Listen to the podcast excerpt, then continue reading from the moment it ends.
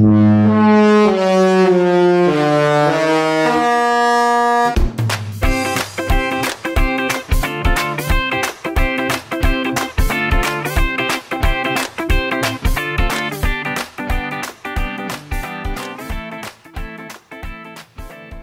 everyone, welcome to the 14th episode of the DCL Dude podcast. Three explorers set sail to the scattered islands of the Bahamas in search of fame and fortune. They brought along their families and a diverse crew. Through mild mishap and extreme good fortune, they located the objects of their desire sunken treasures and the secret of youth. Though cast away on this island, they had no desire to leave due to the breathtaking beauty of this tropical paradise. Visitors to the island can still see the original structures built by the explorers and take part in many of the same pleasures our castaways enjoyed years ago. Disney Cruise Line welcomes you to the island paradise of your dreams, Castaway Cay. Does this sound familiar? Well, this is the backstory of Castaway Cay, which was created by, by Disney Imagineers, which is actually memorialized on a sign uh, along the pathway soon after you disembark at the island. I I stumbled upon an old picture I had taken of this sign from years ago, and it, it had me thinking about what was the real backstory of the island. Not, not that I didn't trust the Disney Imagineers version, but uh, I wondered what the what the island was used for, um, or or what its history was prior to being the tropical paradise that it is now. Turns out it has a very interesting backstory, complete with pirates and smugglers and adventure. Sounds kind of like plot lines maybe an unnamed entertainment company with a, a successful film studio could conceivably craft into a movie, doesn't it? Prior to Disney's takeover of the island in the mid to late 90s, um, the island was actually called Gorda Cay. and a key refers to a small, low elevation, sandy island on the surface of a coral reef. Gorda Cay had several unique um, unique features, but most notably was that it sat behind an exposed reef rather than on top of it. The word gorda comes from the Spanish term meaning fat or round. And if you, you looked at a map, the majority of the, the Bahamian island keys are actually long and narrow, which is caused by the Caribbean ocean currents um, and the rock reef structure that that um, that they're formed from. However, Gorda Cay does not look does not look like the other keys. Again, if you look at the map, the Gorda Cay is, is significantly rounder, uh, hence the name. The earliest stories about the island date back to around the 1700s, where it's rumored that pirates used to frequent the island uh, due to its proximity to a popular trade route which was used at the time. In the 1950s, a few items were discovered off the shores of the key by two treasure hunters from Nassau. The, island, the uh, excuse me, the items which had markings indicating that they belonged to Spain's King Philip IV lent credibility to these stories uh, of pirate activity in the area. The treasures seemingly came from the San Pedro, which was a Spanish ship um, hauling treasure back to Spain that was sunk in the early 1700s. Additionally, the island's numerous hidden alcoves would have provided a great opportunity for pirates to anchor uh, and to hide in waiting for passing merchant ships. And as a result, it's definitely conceivable that that uh, many notorious pirates who who were known to have sailed those waters in those days, like the infamous Blackbeard, may have actually landed on the shores of the island. So, um, none of this actually has ever been confirmed with absolute certainty, but the rumors, the rumors and the stories definitely are interesting. So, um, I think it's pretty cool. More recently, farmers from nearby Abaco, which is part of the uh, Bahamian mainland located about seven or eight miles to the north, would come to the island during parts of the year to, to grow food because of its unique features, the soil on the island was very fertile and was perfect for growing food. Uh, the farmers would lease land on the island from the from the Bahamian government and lived in a tiny village built along the beach on the southern side of the key. It was also used during this time as a safe haven for stranded fishermen uh, who were caught in bad weather. They could pull up on the shores and, and wait for the wait for the storms to pass. In the 1960s is when things started to go uh, uh, a little differently. There was a businessman named Alvin Tucker who flew to the island with a real estate agent from Nassau. Tucker was passionate about investing in tropical real estate um, in the Caribbean, and he had a bunch of other properties that he purchased in the area. And Gorda Cay was among the first of his many purchases in the Bahamas. Uh, it's said that he asked to circle the island a few times and, and actually purchased 150 acres of the island before the plane even touched down back in Nassau. At the time, the, the only way to get to the island was by boat, so Tucker's plan was to clear land to put in a small airstrip to more easily um, to more easily accommodate his visits to the island. So he's the one that's responsible for the runway that still exists on the island today. Just as a side note, that the airstrip technically is still listed as active, but the runway is no longer used by planes. It, it serves right now just as a, a bike and, and a tram path to for guests to get to Serenity Bay, but um, at one time it uh, it was used for um, uh, for plane activity, and, and I'll get into that in a, a little bit in a second. Not long after the airstrip was built, the island was discovered by criminals who thought the airstrip made a, a really convenient and, a, and really appealing stop on their drug smuggling smuggling expeditions. Tucker, who was the owner of the land, had heard rumors of the, the nefarious activity and tried to put a stop to it, but he was unsuccessful. And really, as time went on, the, the criminals slowly claimed more and more of the land, and Tucker eventually sold his claim to a private buyer out of fear for his own safety.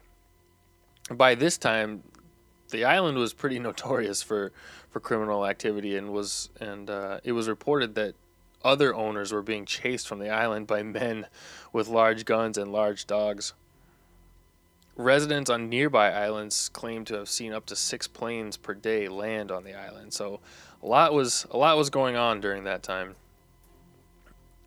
It was later revealed that Frank Barber, who was an American living in Florida, was the man behind the private company that purchased the land from Alvin Tucker.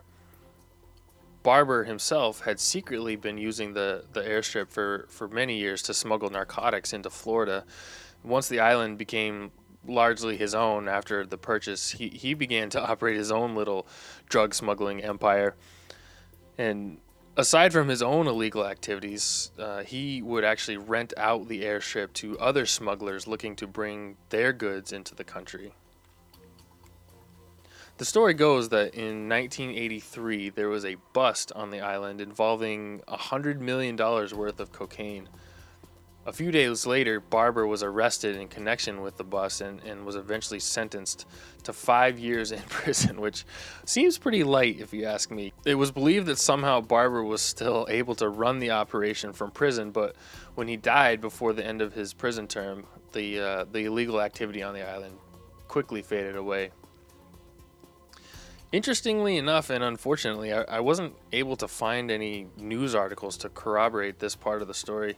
It, it definitely wasn't due to lack of effort. It, it seemed to me that a story like this would have generated some sort of media publicity, but I wasn't able to, to find anything substantial. I looked in newspaper articles and um, publications and tried to tried to find something that talked about um, this arrest, but I, I really didn't I really didn't find a whole lot. Um, but for the the purpose of this episode and the purpose of this story, I'm just gonna go with it because it's it's pretty compelling. So fast forward now to 1997. Disney purchased a 99 year land lease for the key from the Bahamian government. So, no, Disney does not own the island, but the agreement gives Disney pretty substantial control over the development and therefore the guest experience on the island. Over the next 18 months or so, Disney was hard at work developing the island into what we now know as, as Castaway Cay. Tens of thousands of truckloads of sand were dredged up from the ocean floor to expand the beaches that were that um, into into those that we know and love these days.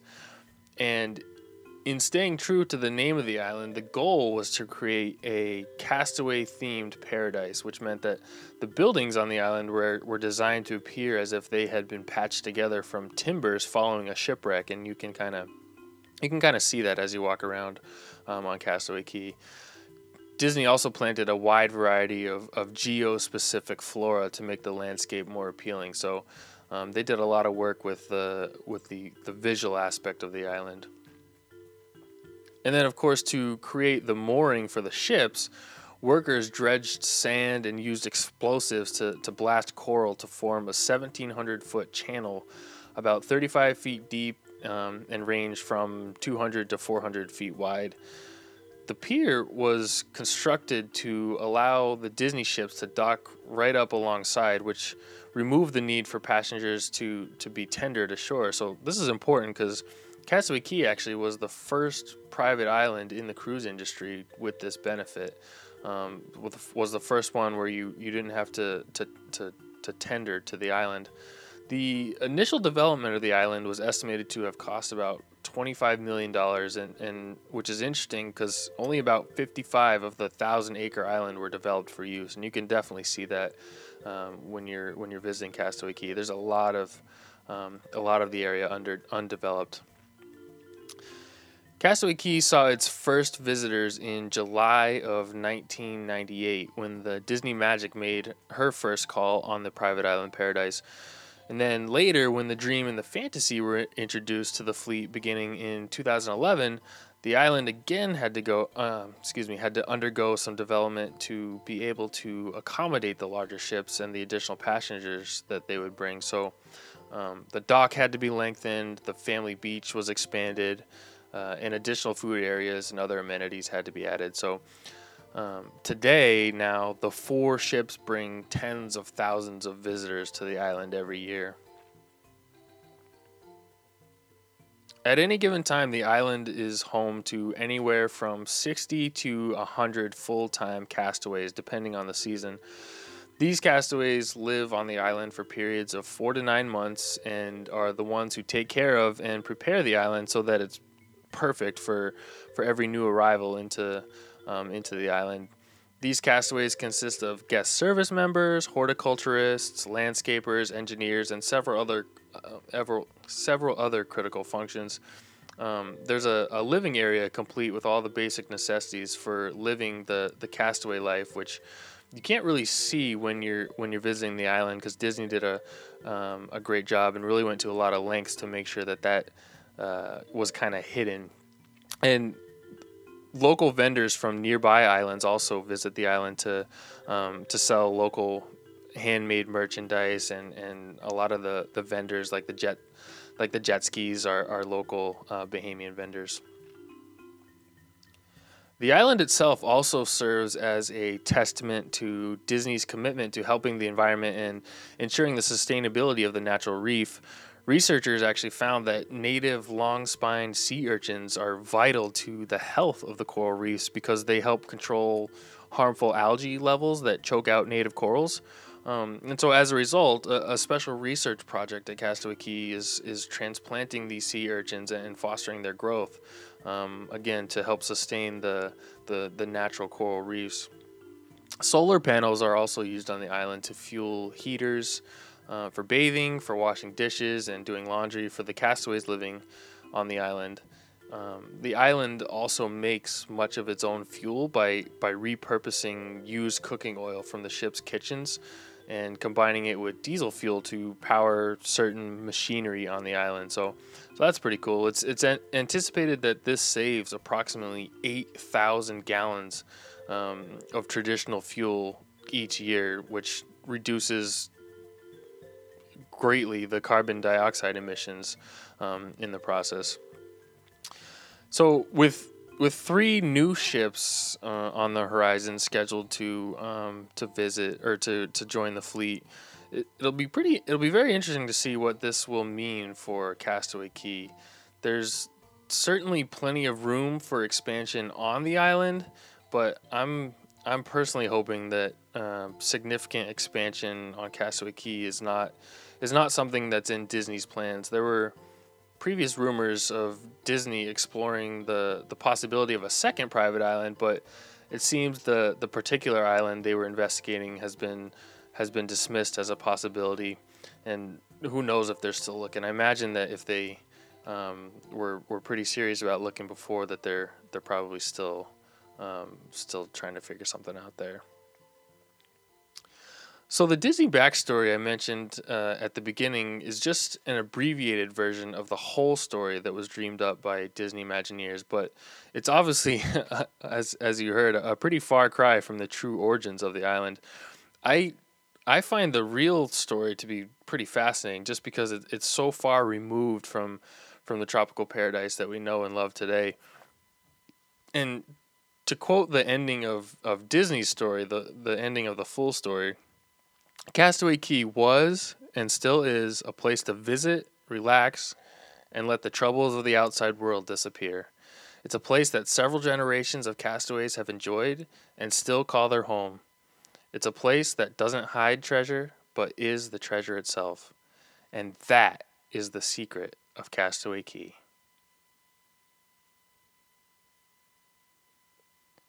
So before I close, I just I just want to mention that that my family will be heading out this week um, on an Eastern Caribbean cruise. So I'm hoping to to give a lot of live updates uh, during my trip via Twitter. So if you wanna if you wanna follow along for the week, check me out on Twitter at the DCL dude.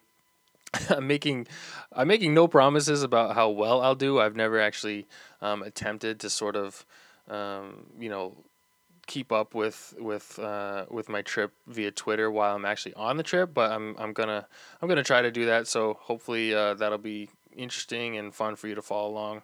Um, but I'm definitely gonna uh, try to do that. So and of course I'll, I'll plan on doing a, a more detailed trip report at some point once once we return and beyond that, I have a I have a couple good show topics coming up, um, but I'd I'd love to hear from you. Is there is there anything specific you'd like me to discuss on an episode, or any specific topic you'd like to hear uh, hear more about?